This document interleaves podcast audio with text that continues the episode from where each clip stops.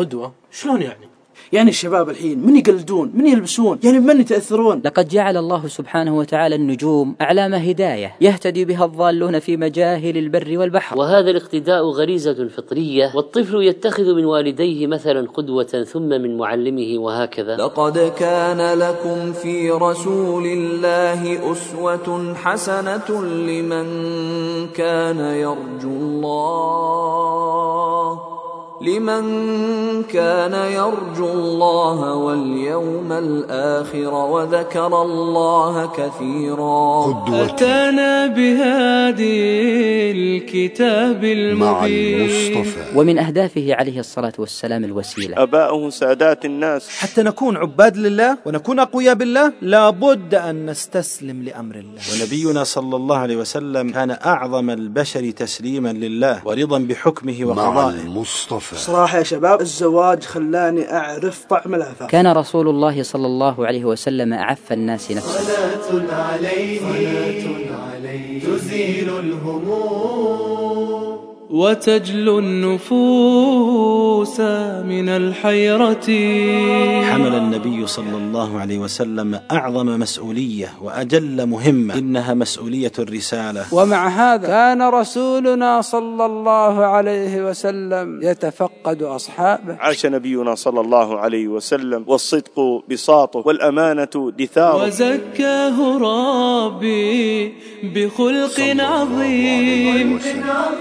وطهر حباه ذر القمة علمنا كيف نحب وكيف نحب. كن قدوتك النبي صلى الله عليه وسلم. فالنبي صلى الله عليه وسلم جمع أحسن الخصال جمع كل الخصال الحميدة هو المصطفى قادنا للفلاح. هو قدوة بحلمه وعفوه هو قدوة في شفقته ورحمته هو قدوة في تواضعه هو قدوة في عبادته وصف قدميه لله عز وجل. هذا هو نبينا صلى الله عليه وسلم. وقدوتنا جميعا ينبغي أن تكون محمد صلى الله عليه وسلم. هو المصطفى قادنا للفلاح. صلى الله عليه ودرب وسلم الرشاد إلى الجنة.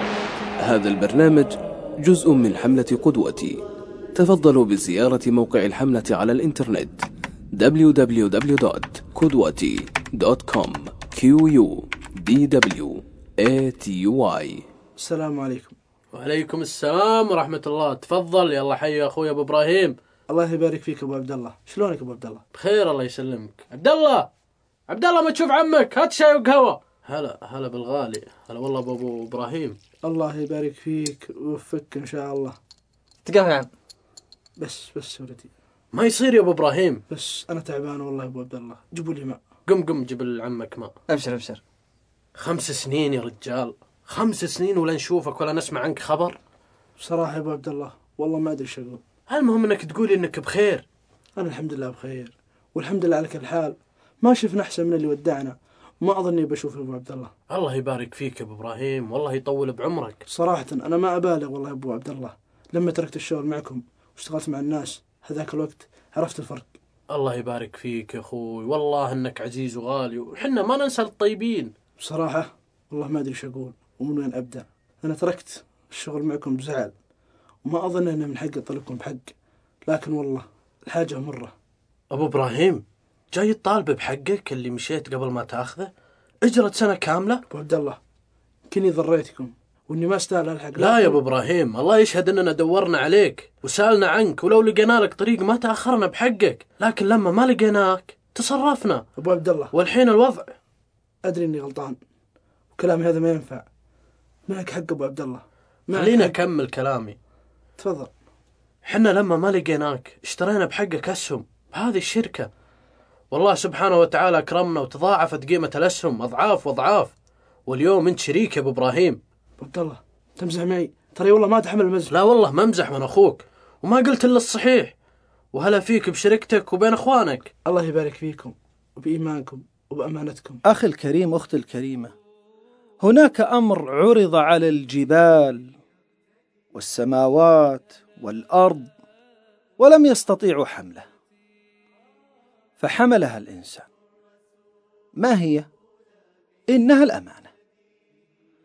وكون أن الإنسان حملها هذا فيه دليل على أنه قادر على حملها وأن الله سبحانه وتعالى لا يكلف نفسا إلا وسعها. وهذه قضية الأمانة من أعظم ما يميز هذا الدين العظيم ومن أعظم ما جاء به الإسلام لترسيخه قضية الأمانة. ولاحظ قول المولى سبحانه وتعالى إن الله يأمركم أن تؤدوا الأمانات إلى أهلها. ما أجمل الأمانة عندما يأمن الإنسان على نفسه وعلى ماله وما أجمل الأمانة عندما تضع شيء من مالك أو من ما يهمك أمره عند أحد وأنت تثق أن الذي يقابلك سيعيد لك هذه الأمانة. طال الزمان أم قصر. ونبيك صلى الله عليه وسلم كان من أعظم صفاته وأوضحها وأجلاها قضية الأمانة. قريش مع أن كانت لهم عداء مع النبي صلى الله عليه وسلم إلا أنهم كانوا يضعون عنده الأمانة. تخيل هذا الأمر. عدوك يثق فيك ويجعل عندك أمواله أمانة. والنبي صلى الله عليه وسلم عندما هاجر من المدينة ترك الأمانات عند من؟ عند علي بن أبي طالب رضي الله عنه حتى يؤديها للناس لأن النبي صلى الله عليه وسلم خرج من مكة في الهجرة متخفيا. فانظر إلى هذا القدوة العظيمة في شخص النبي صلى الله عليه وسلم كيف حريص على أداء الأمانة. ترك علي بن أبي طالب مع أنه يحبه ويجله وتركه نائما على فراشه وعرضه للمخاطر كله من أجل أن يؤدي النبي صلى الله عليه وسلم الأمانات إلى أهلها.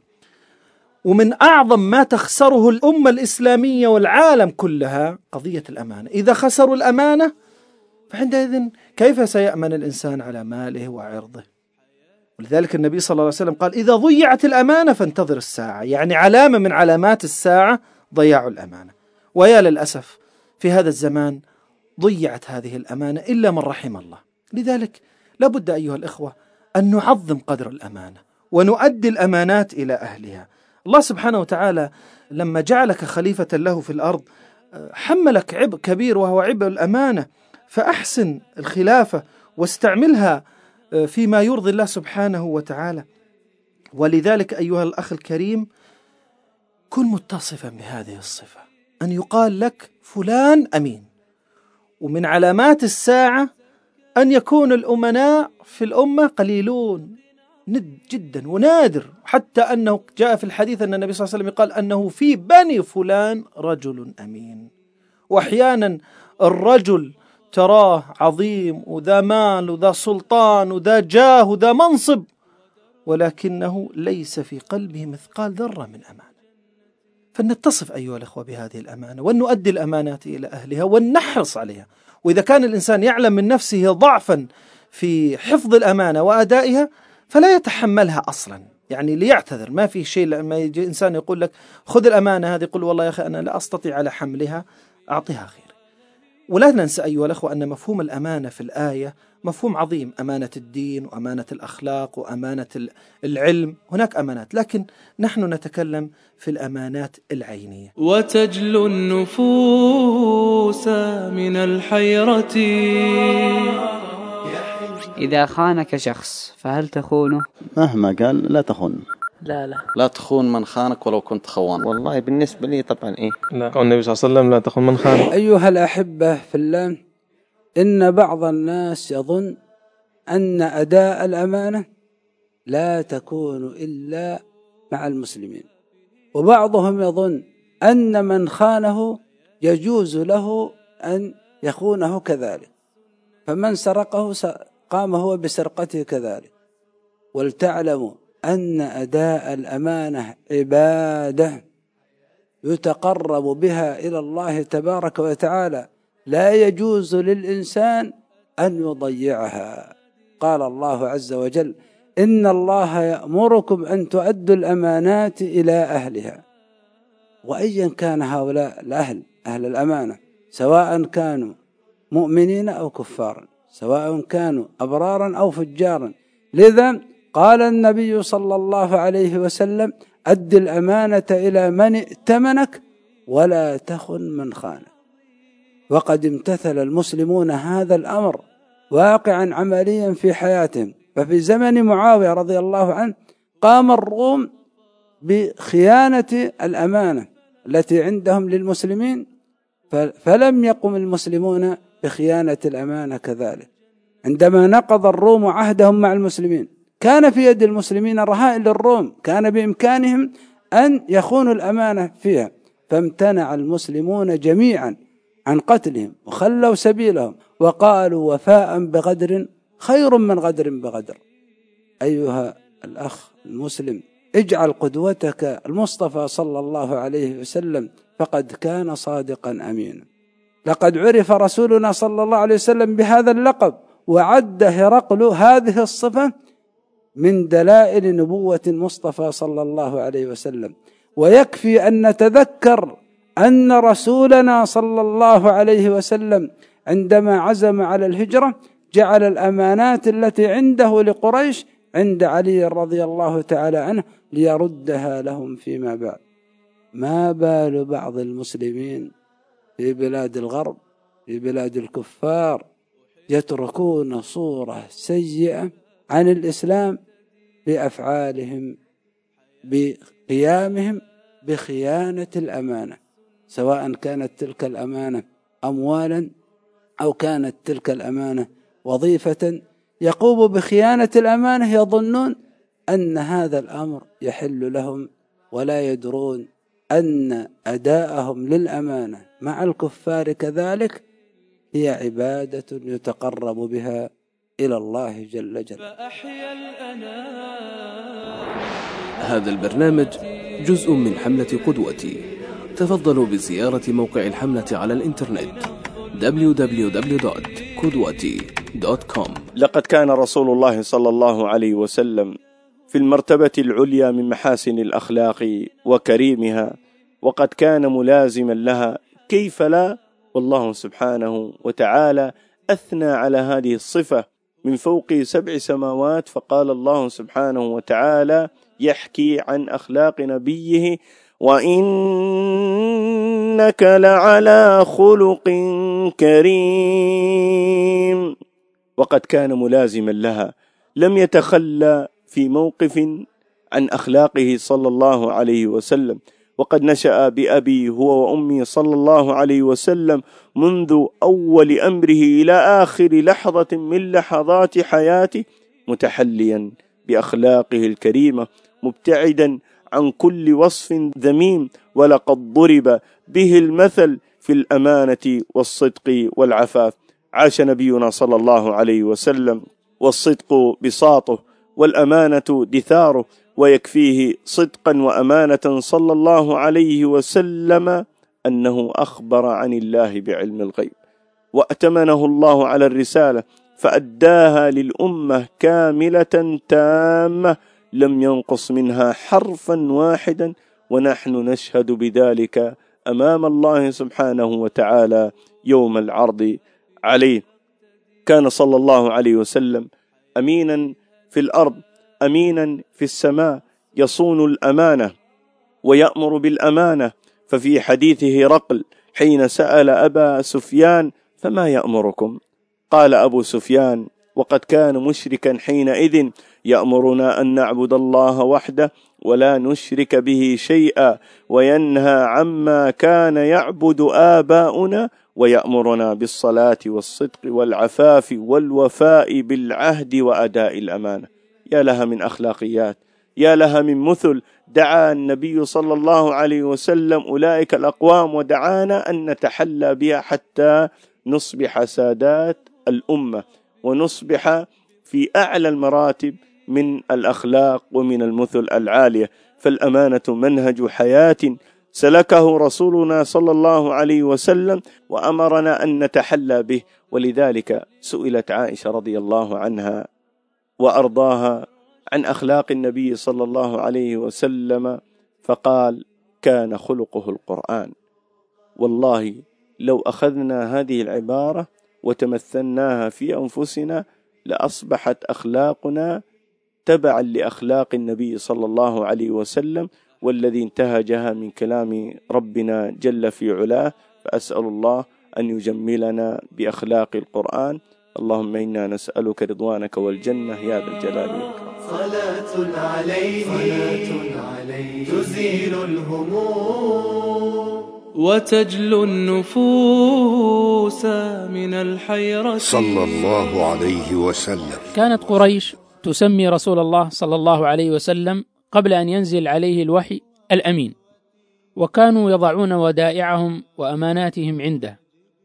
ولقد كان في إيداع المشركين ودائعهم عند رسول الله صلى الله عليه وسلم مع محاربتهم له وتصميمهم على قتله دليل باهر على تناقضهم العجيب الذي كانوا واقعين فيه.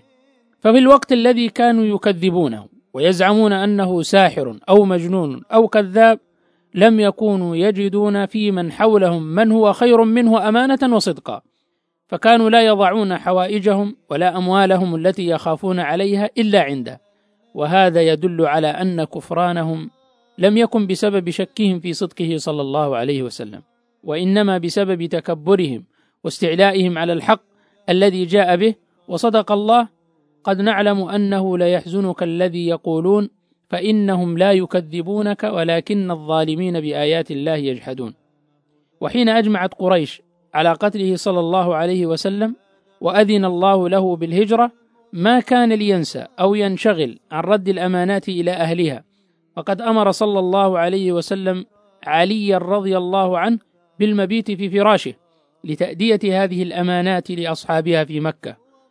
وكان في تصرفه عليه الصلاة والسلام تطبيق عملي لقوله صلى الله عليه وسلم أد الأمانة إلى من ائتمنك ولا تخن من خانك. إن الله يأمركم أن تؤدوا الأمانات إلى أهلها. هو قدوتي في خشيتي محمد وتمثلي. صلى الله عليه وسلم. هذا البرنامج جزء من حملة قدوتي. تفضلوا بزيارة موقع الحملة على الإنترنت. www.kudwati.com q u d w a t u y. كنتم مع برنامج مع المصطفى. أحب إلي من العالمين وأهلي ومالي ومن مهجتي. كان معكم من الإعداد محمد عبد الحليم بعاج ومن التقديم فضيلة الشيخ عبد الله الحميد فضيلة الشيخ عبد الله الزهراني فضيلة الشيخ عبد الله الحربي. فضيلة الشيخ أبو زيد مكي فضيلة الشيخ عادل الجهني فضيلة الشيخ محمد صالح المنجد الأستاذ حمزة الزبيدي. الهندسة الصوتية. وائل ناجي زايد الحميري. الرؤية الفنية والإخراج. أحمد نور. تم هذا العمل في استوديوهات مجموعة زاد للإعلام. من الحيرة يحن الفؤاد. فيسري المداد. بحب إمام الورى قدوتي. بحب إمام الورى صلى الله عليه وسلم. تم تنزيل هذه المادة من موقع نداء الإسلام www.islam-call.com